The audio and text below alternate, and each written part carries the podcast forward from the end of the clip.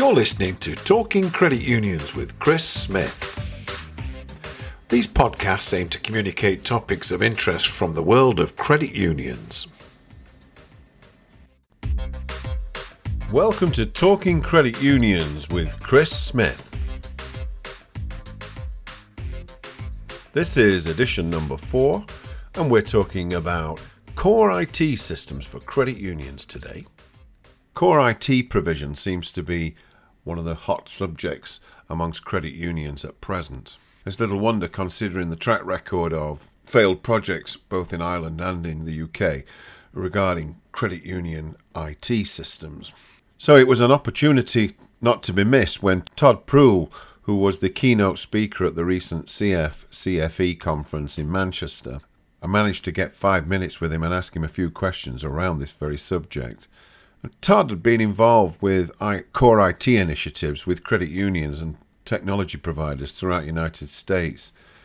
And he was also uh, vice president of uh, business development and sales for EPL Incorporated in Birmingham, Alabama. That CUSO, or Credit Union Service Organization, delivers its credit union design banking platform for over 130 credit unions. So, this idea of credit union service organizations or collaboration between groups of credit unions to come together for provision of IT services is something that he's really well tuned on.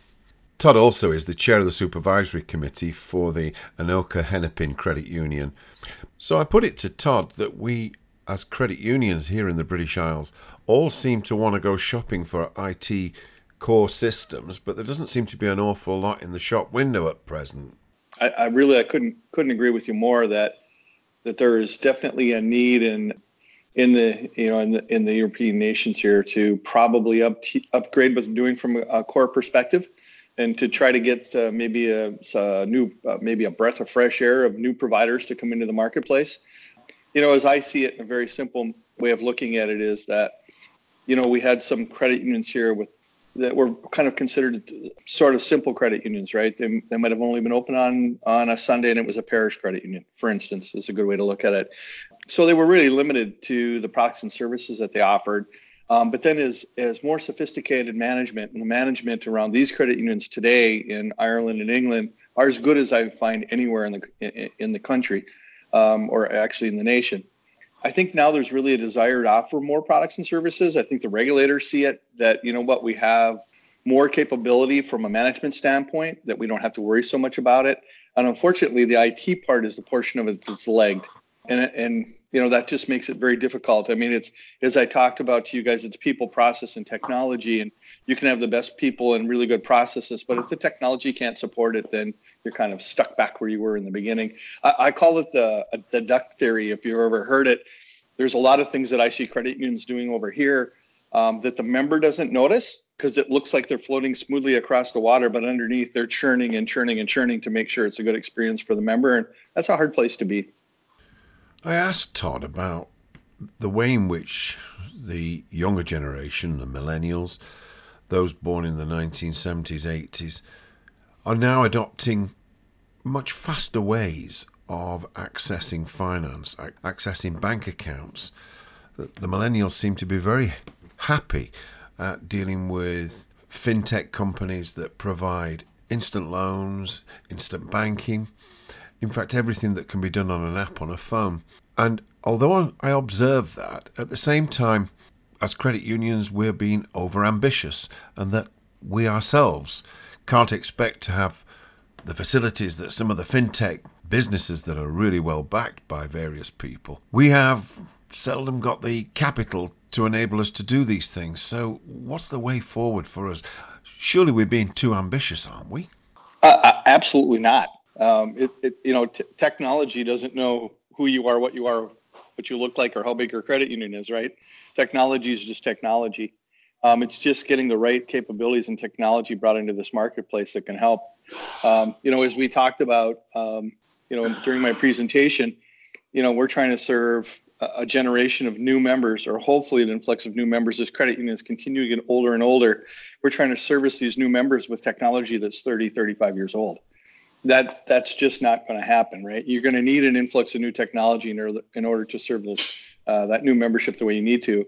Um, you know, the standard in the United States for a very sophisticated credit union, which the big term in the United States is frictionless, is a, a new member with a new loan and possibly even cross sold a second loan, believe it or not, in five, uh, sub five minutes. Um, th- that's the bogey that, that people are shooting for. Yeah. Yeah. And, and, and, and, and no duck in the water. So when I say no duck in the water, I'm talking paperless, right? Mm-hmm Nobody touches a piece of paper. Everything is signed DocuSign. Nothing's printed within the credit union. It's it's automatically archived at the end of the day. Truly paperless. Okay, Todd. Well, let's say, for example, I'm a director of a credit union. We've got about 10,000 members. We've got about 5 million pounds in assets and we are looking to upgrade our core IT systems at some stage, and we want to be able to have all the bells and whistles that some of the fintech companies are now offering. So, how do we do that? How am I going to move that forward? We certainly don't have the capital to be able to do that. We don't want to merge. So, how do we do that? You know, you know, I've given that a lot of thought um, with my few trips over here, and I, I think the thing so, it, as you and I talked about earlier, I, I believe that I'm, I'm, I'm totally buy into the credit union movement and what a credit union truly is. And I see over here that they are really still true credit unions. I think there's a way that it could successfully be done if people do it the right way using some type of a CUSO model where instead of representing a $5 million, uh, well, you, 5 million pounds, I think you said, um, which is what maybe an eight ten million dollar credit union. Let's say a ten million dollar credit union. Okay, maybe one can't do it, but but how about if we put ten of those together, right? And and we built a CUSO that has some back IT infrastructure, and we utilize some of the analytics that that Ralph's group is doing. I mean, we really could help lift those small credit unions.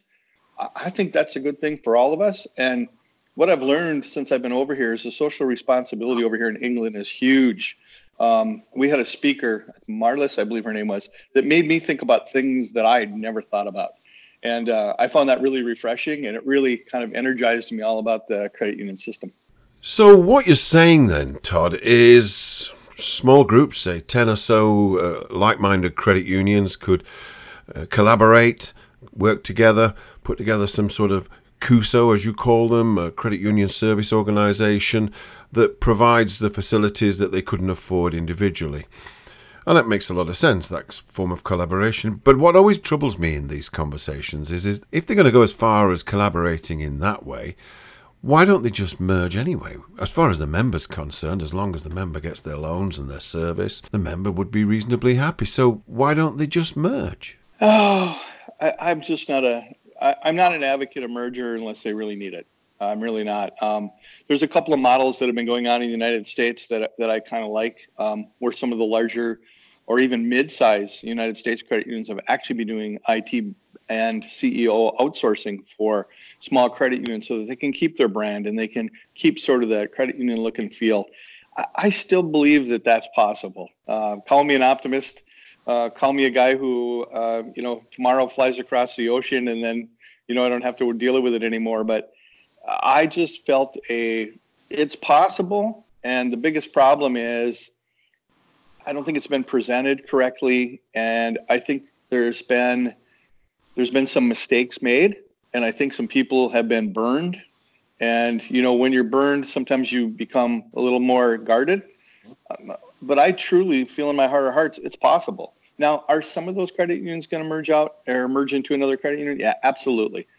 But Mm, do I think super credit unions are the way to go? No, uh, not necessarily. Um, so I'm not. I've never been a big merger guy um, unless it's necessary because I think then we sort of uh, lose a little bit of that local spirit that we've always had as a uh, industry and a cooperative. So I detect from that that you're not a great fan of mergers just for the sake of it, and uh, also you have your suspicions and doubts about ever increasingly large credit unions that start to begin to look like banks. Yeah, I do. Let me give you an example, and, and hopefully nobody will ever see this in the United States. Um, so, so sitting on the board of directors and being on the chair of a supervisory committee, and with the background I have, at least a few people know me in Minnesota And uh, being a $200 million credit union with the branch structure that we have is extremely appealing to a $2 billion credit union. And I get calls from CEOs that want to take me to lunch and chat with me. And I know exactly what they want. They're like, "Oh, you you've been in the industry so long, you have such good insight. We'd love to sit down and talk with you." But every conversation ends the same. Would your credit union consider merging? So I'm gonna let you know how I answered the last one, and I won't main, name the credit union, but it was a three billion dollar credit union. And I, I looked at him and I said, you know, that's very flattering that you want us. Mm-hmm. I said, but I got to be honest with you. We just went through a whole technology uh, uh, upgrade, and we actually have better technology than you do. So why would we merge with you? Would you consider merging with us? Todd Pruell, thanks so much for coming over and talking to us about uh, IT systems for credit unions. And it's interesting that you give us another pat on the back for what we've been doing and and some considerable encouragement for what's about to happen next. And also that there's light at the end of the tunnel in terms of our quest. Oh, I I 100% believe that there is. And you know, you have people here that are working hard on behalf of credit unions. You've got Ralph Swoboda, who you you know what I think about Ralph. I think everybody wants to do the best they can. And I think when everybody gets kind of set on a common vision and they want to do the right thing, I think anything's possible. Thanks, Todd. Thank you. Well, that ends this edition of Talking Credit Unions with Chris Smith. Thanks for joining me. Well, if you have any further questions or ideas that you want to put to me regarding what Todd Pruell was talking about, or indeed any items that come up on these podcasts, please get in touch with me via smithowls at gmail.com. So email smithowls, all one word, at gmail.com. And our next edition is going to be on the subject of human resources in credit unions. And we're fortunate to have probably the number one practitioner of credit union human resources, and that's Jan Coverley joining us in the studio. And hopefully, some feedback from one of the recipients of Jan's work, Christine Moore, Chief Executive of Manchester Credit Union. And also, it's not too late to get tickets for the ABCUL conference on the 13th of March in Manchester. And also diary date, CFCFE conference in Dublin on the 22nd of May. And there you have it, that's Talking Credit Unions with Chris Smith. Look out for the next edition and thanks for joining me this time. Bye now.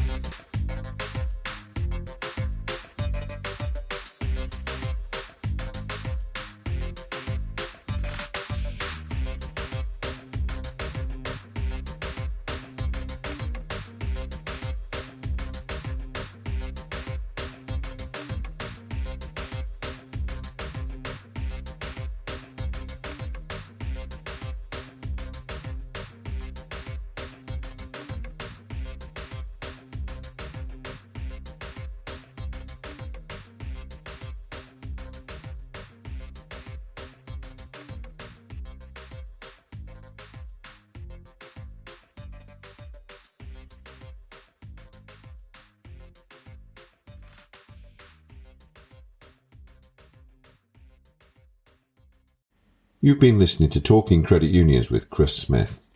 This is a not for profit podcast and my time is given freely. I'm constantly on the lookout for stories and topics of interest to credit unions, especially but not exclusively in the United Kingdom and Ireland. A contribution to my costs has been made by the Swoboda Centre, and I work with them for additional distribution and inspiration. Thanks for listening today, and if you wish to leave any feedback, please contact smithowls at gmail.com. That's smithowls, all one word, at gmail.com. Bye now.